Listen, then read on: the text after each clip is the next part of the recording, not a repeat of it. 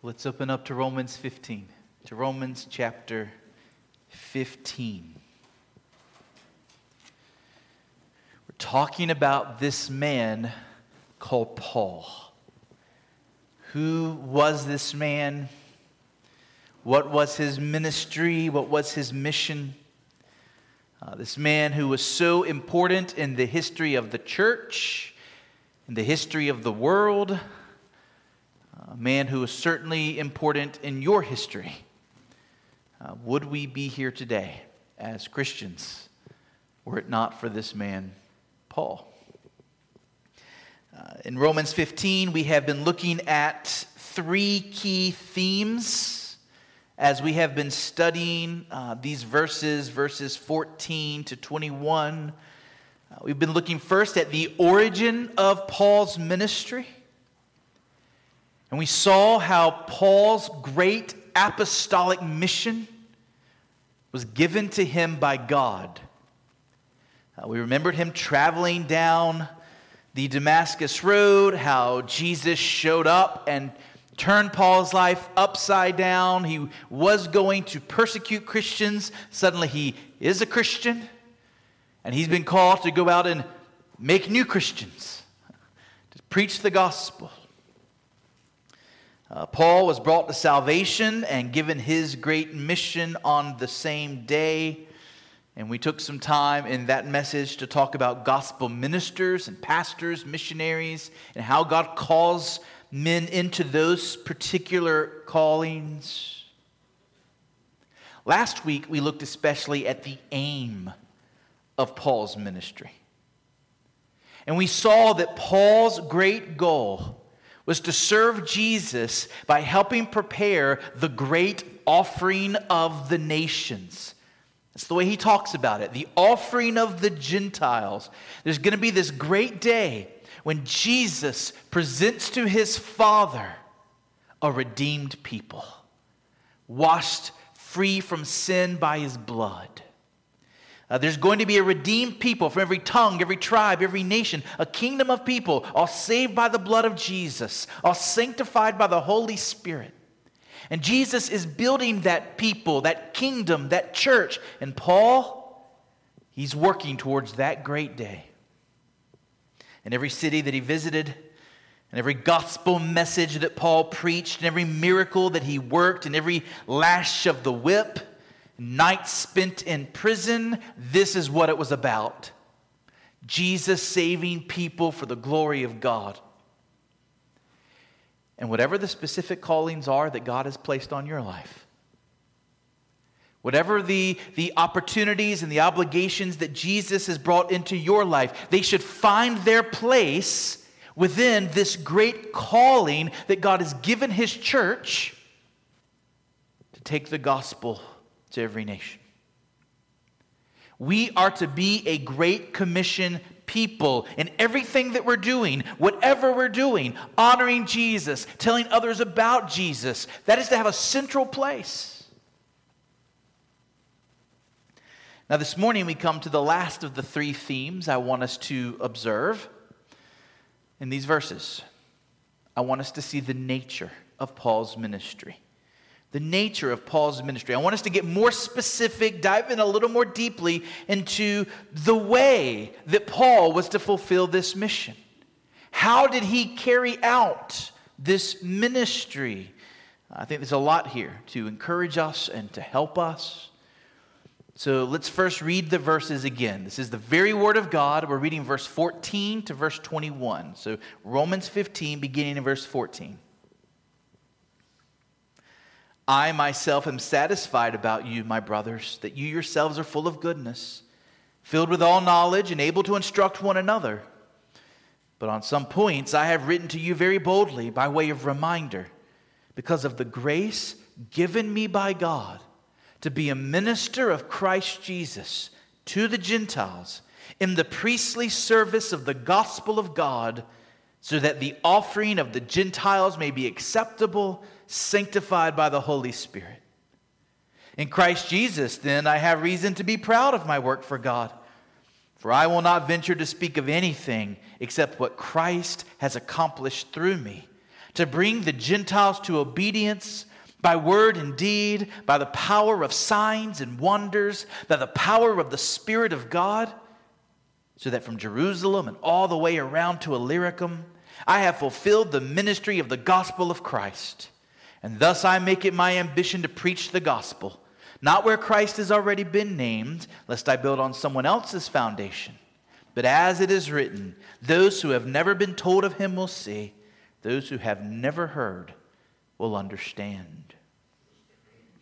So, altogether, I want us to see six truths about the nature of Paul's ministry. Six truths about the nature of Paul's ministry. Here's the first one Paul served under the authority of Christ. Paul served under the authority of Christ. Verse 15, sorry, verse 16 Verse 16 says, Paul was given grace by God to be a minister of Christ Jesus. Minister of Christ Jesus. We have a few young Latin scholars in our midst. They know what the genitive case is. It's the, the possessive case, as in John's baseball, Courtney's elephant. Okay, the baseball belongs to John. That elephant belongs to Courtney. I don't know why Courtney owns an elephant, but there you go. Okay? This verse could be literally translated that Paul was given grace by God to be Christ Jesus' minister. In other words, Paul belongs to Christ Jesus. He is a minister on behalf of Christ Jesus and under the authority of Christ Jesus.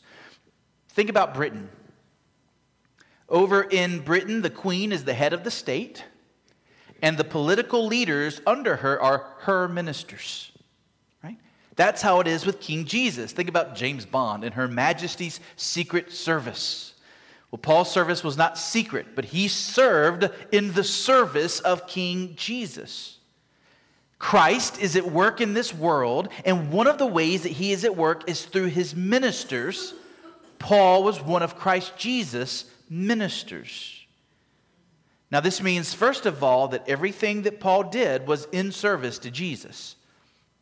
Think about our own executive branch of government, right? If you serve in the executive branch of our government, you serve at the pleasure of the president to help carry out the president's mission and instructions. Uh, so, in the same way, Paul served at the pleasure of Christ to carry out the great mission and the instructions that Christ is carrying out. So, in everything he did, Paul was serving Jesus, the same Jesus that he once opposed.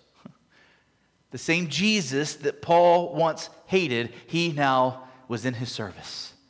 And he loved him. Uh, in fact, Paul described Jesus in Colossians 3 as our life. He said, When Christ, who is our life, appears.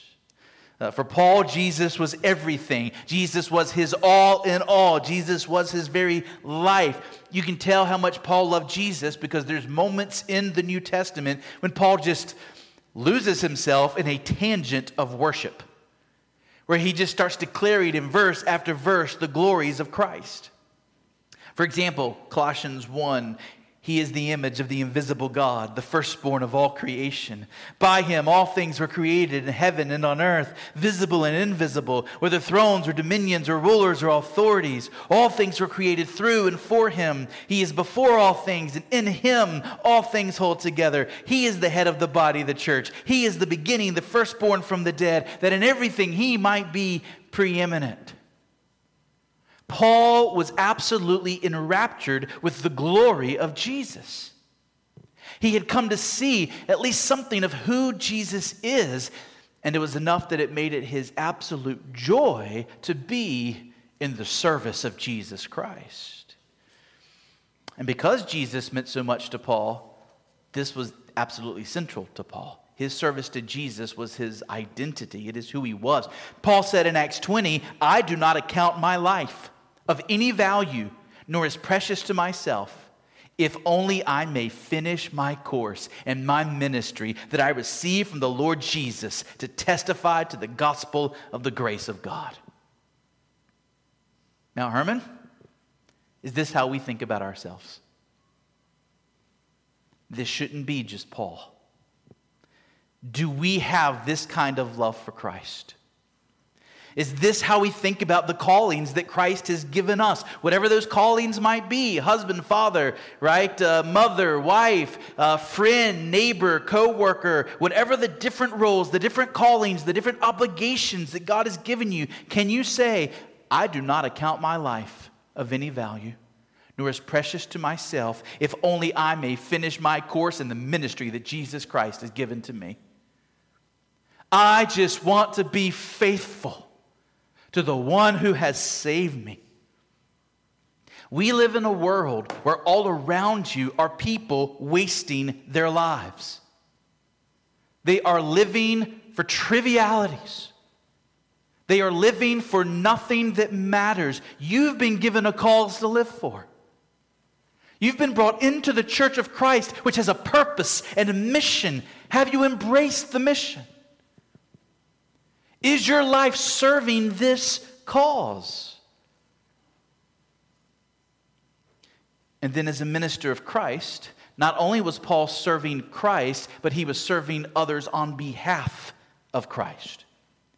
You see, Christ was at work saving people, planting churches. Christ was forming the New Testament, but he was doing it significantly through Paul. When what Paul did, he did by Christ's authority. He did it in obedience to Christ so that it was Christ working through Paul. As the gospel reached more and more people through Paul, it was Jesus who was reaching them. As people believed the message that Paul preached, it was Jesus who was saving them.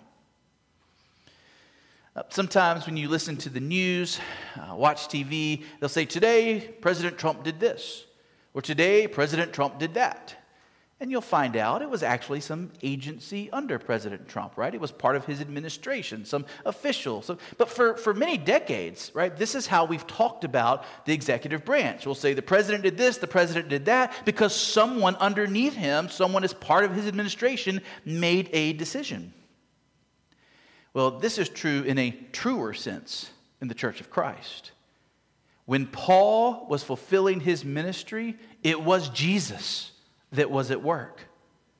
For not only was Paul serving under Jesus' authority, but it was the very Spirit of Christ within Paul, working within him and moving him to do what he did. Uh, verse 18, look at verse 18. This is why he says, verse 18, I will not venture to speak of anything except what Christ has accomplished through me. Uh, the president can give orders to his officials. The president can say, Here's what I want you to do, or here's what I want you to not do. Christ does so much more than that. He actually comes and indwells his people. The very Spirit of Christ comes into us and motivates us, compels us from the inside to do the things that Jesus would have us do, so that He works in and through us. Uh, just as your head controls the rest of your body, okay? The brain affects every part of your body. So Jesus is the head of the church. And Jesus moves his body, the church. He works through his body, the church, by the power of the Holy Spirit that he has given us. And so, in all these ways, Paul was a minister of Christ Jesus. He was in the service of Christ. Number two. Number two. Paul's ministry was to the Gentiles. Paul's ministry was to the Gentiles. It was a focused ministry and it was particularly focused on reaching the non Jews, the nations. In the early church, it became known that Peter was the apostle to the Jews, Paul the apostle to the Gentiles. That is, Peter was leading the way in bringing the gospel to the Jews. And Paul was leading the way in bringing the gospel to the Gentiles. And each had been appointed by Christ to be leaders in their endeavors. Uh, in verse 16, verse 16, Paul says, God gave him grace to be a minister of Christ Jesus to the Gentiles.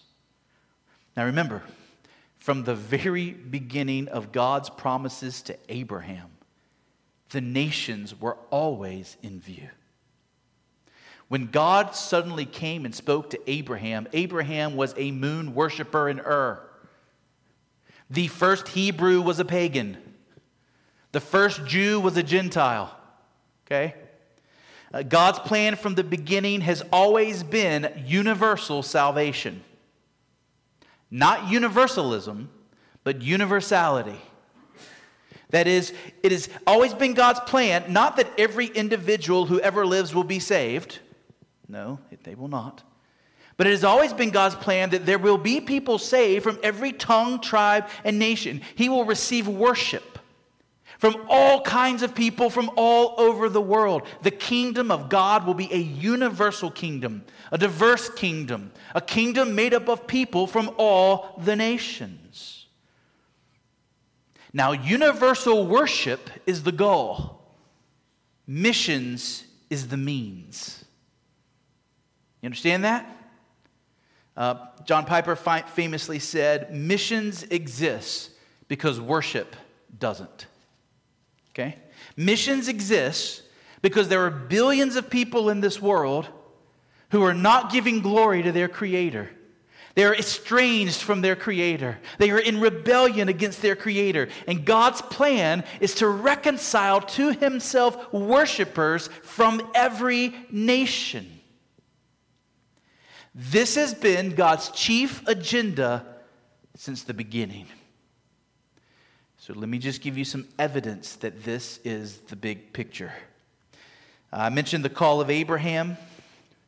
Uh, the call of Abraham and his descendants was that through them, God's glory would be shown to the nations. Genesis 12, verse 1 the Lord said to Abram, Go from your country and your kindred and your father's house to the land that I will show you. And I will make of you a great nation, and I will bless you and make your name great, so that you will be a blessing. I will bless those who bless you, and him who dishonors you I will curse. Listen, and in you all the families of the earth shall be blessed. The Old Testament is filled with verses commanding the Jews to take God's glory to the world. Psalm 96 3 declare his glory among the nations, his marvelous works among all the peoples. Psalm 105 1 Oh, give thanks to the Lord, call upon his name, make known his deeds among the peoples. Psalm 117 1 Praise the Lord, all nations, extol him, all peoples. Isaiah 12, 4. You will say in that day, Give thanks to the Lord, call upon his name, make known his deeds among the peoples, proclaim that his name is exalted. And of course, what's the entire point of the book of Jonah? We see a man who is hostile to the idea that God might be saving even the enemies of Israel, these terrible pagan Assyrians. And God says, No, Jonah, even for them there is repentance. Even for them, there can be salvation. Jonah, you go where I tell you to go, even if it's to the Assyrians. It's not just about the Jews. First Chronicles 16 8, give thanks to the Lord, call upon his name, make known his deeds among the peoples.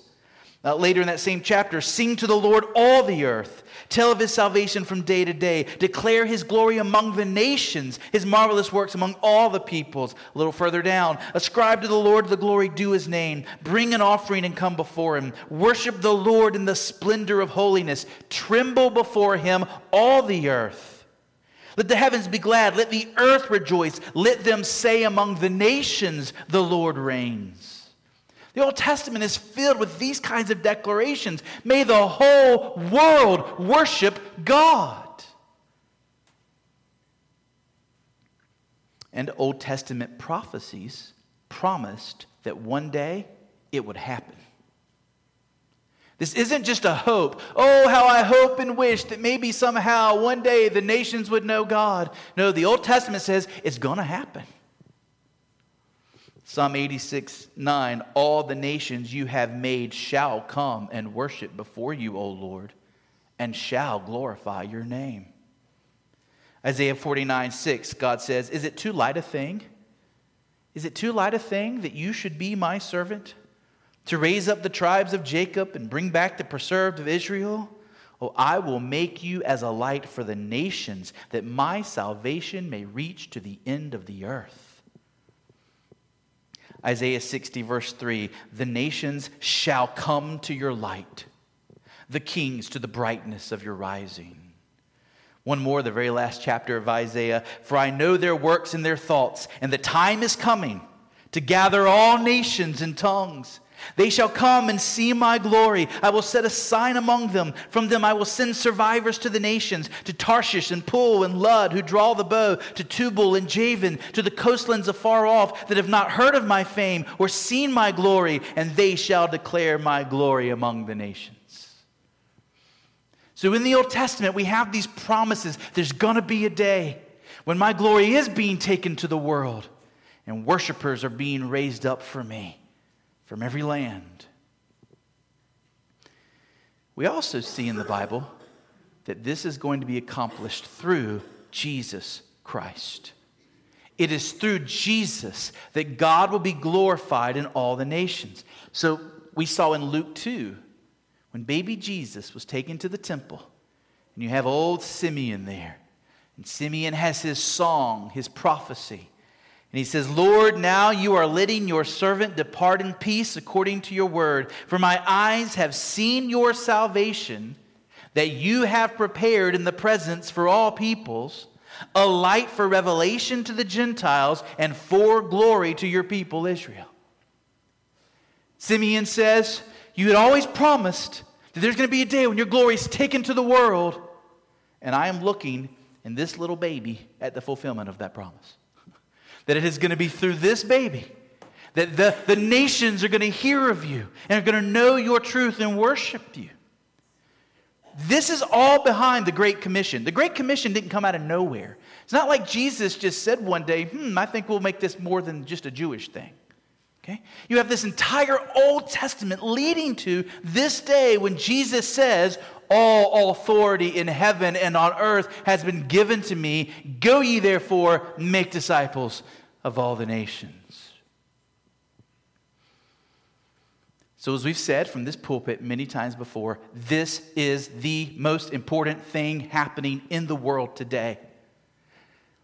Whoever wins the Democratic nomination to run against President Trump, that is not the most important thing happening in the world today. It's not. Whoever happens to win the football games today, that is not the most important thing happening in the world today. And the dramas of our individual lives. and we have lots of dramas, don't we? Those are not the most important thing happening in the world today. The most important thing happening in the world today is that Jesus Christ is doing what the Old Testament said he would do. He is building a kingdom of people, of worshipers for God from every tongue, tribe, and nation. And therefore, Paul was the apostle to the Gentiles.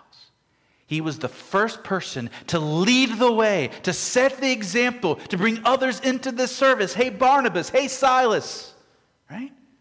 And to begin this great work in earnest. Now, what does this mean for us as a church? Well, if taking the glory of God to the unreached peoples of the world through Jesus Christ is the chief agenda of God, should it not be the chief agenda of our church? If we look at God's priority list and God's purposes, and we see that at the very top is building a kingdom of worshipers from all over the world. Should our priority list have anything else in the number one spot? Do we need to get in step with the Spirit and what the Spirit is doing? Uh, here is the great thing God is doing in this world. How many churches are there, and they're just marching to a totally different beat? They're going a different direction. They're concerned with other things. Other things are important, other things need to be done. There's lots of things that churches are called to do by God.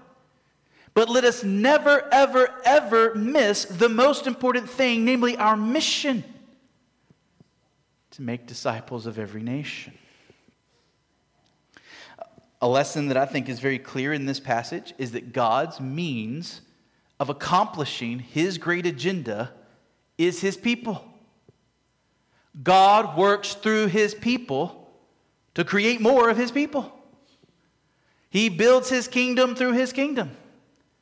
He increases his church through his church. We have been called to go with the gospel of Jesus for the glory of God to all the Gentiles, to all the nations. Look at verse 18.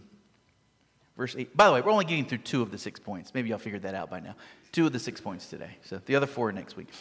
Uh, verse 18. For I will not venture to speak of anything except what Christ has accomplished through me to bring the Gentiles to obedience by word and deed, by the power of signs and wonders, by the power of the Spirit of God, so that from Jerusalem and all the way around to Illyricum, I have fulfilled the ministry of the gospel of Christ.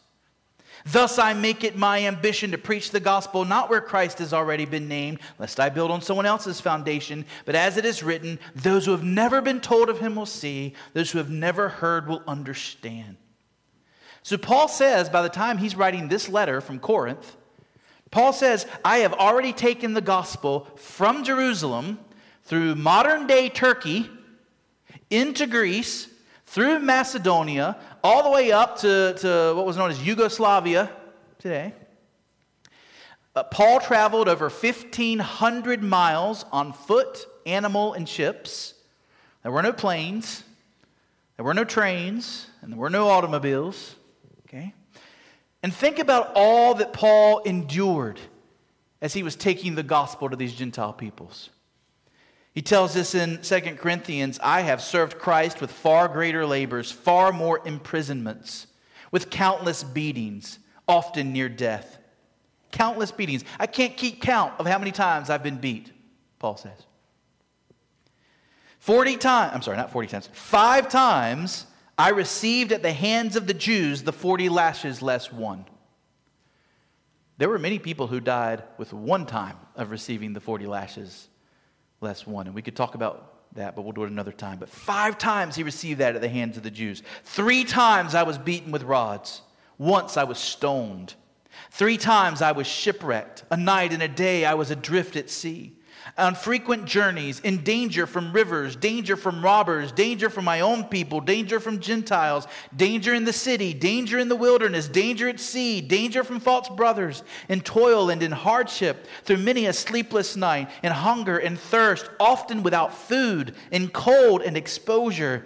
And apart from all these other things, there's the daily pressure on me of my anxiety for all the churches. So, this was Paul's life. This was not an easy life. This mission cost him, it cost him dearly. And yet, we see that Paul was absolutely committed to getting the gospel to places where the gospel had not yet reached. Where the gospel was not yet found, he wanted to get the gospel there. That's why at the very end, he quotes from Isaiah 52, verse 15.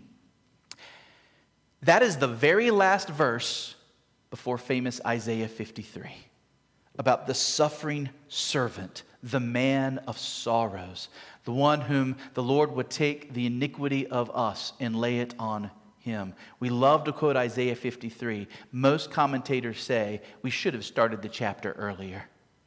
This verse really should be part of chapter 53.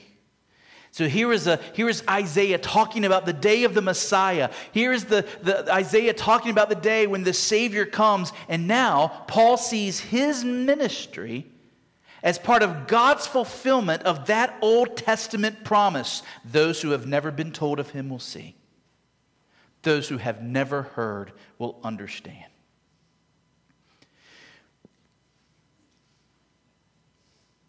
Two kinds of missionaries Timothy missionaries, Paul missionaries. We need both. Timothy missionaries work where the gospel has already been received, where the gospel has begun to take root. And Timothy missionaries help make sure that churches get planted and that elders get appointed and that those churches get going in a healthy, strong way.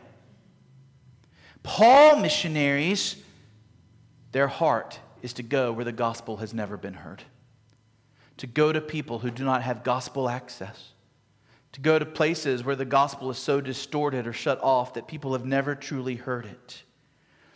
We need both, but for many, many years, there has been an imbalance. We've had lots of Timothy missionaries and very few Paul missionaries. And the reason is obvious. The places where the gospel has not yet reached today, those are the most dangerous places in the world to be a missionary. Those are the places in the 1040 window where militant Islam reigns supreme, or militant Hinduism in parts of India, Southeast Asia. These are the most dangerous parts of the world. Being a Paul type missionary means more work because you have to go in and start from scratch. Often it means years or decades, and you see very little fruit. Read the story of Adoniram Judson, for example, to learn what that's like, or John Paton. And also, it's a, it's a work that requires much more danger for the missionary. But we need to pray that God will raise up more Paul missionaries, willing to put their lives on the line to get the gospel to the people who have not yet heard. Then Jesus will come back. Matthew 24, verse 14 this gospel of the kingdom will be proclaimed throughout all the earth, to, to the whole world, as a testimony to all nations, all ethnos, all people groups. This message of the kingdom will be proclaimed throughout all the world as a testimony to all the nations, Jesus said, and then the end will come. When will the end of the world come? When will Jesus come and take us to himself that where he is we may always be? When this gospel reaches all the ethnos. This was Paul's heart. Paul was hastening the day of the return of Jesus by getting the gospel to people who had never heard it before. It will happen. It's happening right now, isn't it? I mean, has there ever been a time in history where we have reached more people than we've reached today? But don't think that the work is done, the work still continues. But if you want to see a little glimpse of what it's going to look like at the end, just turn over to Revelation 7. Look at Revelation 7. Revelation chapter 7. Begin reading in verse 9. By the way, you're in this passage. This is a glimpse of your future. Revelation chapter 7, verse 9.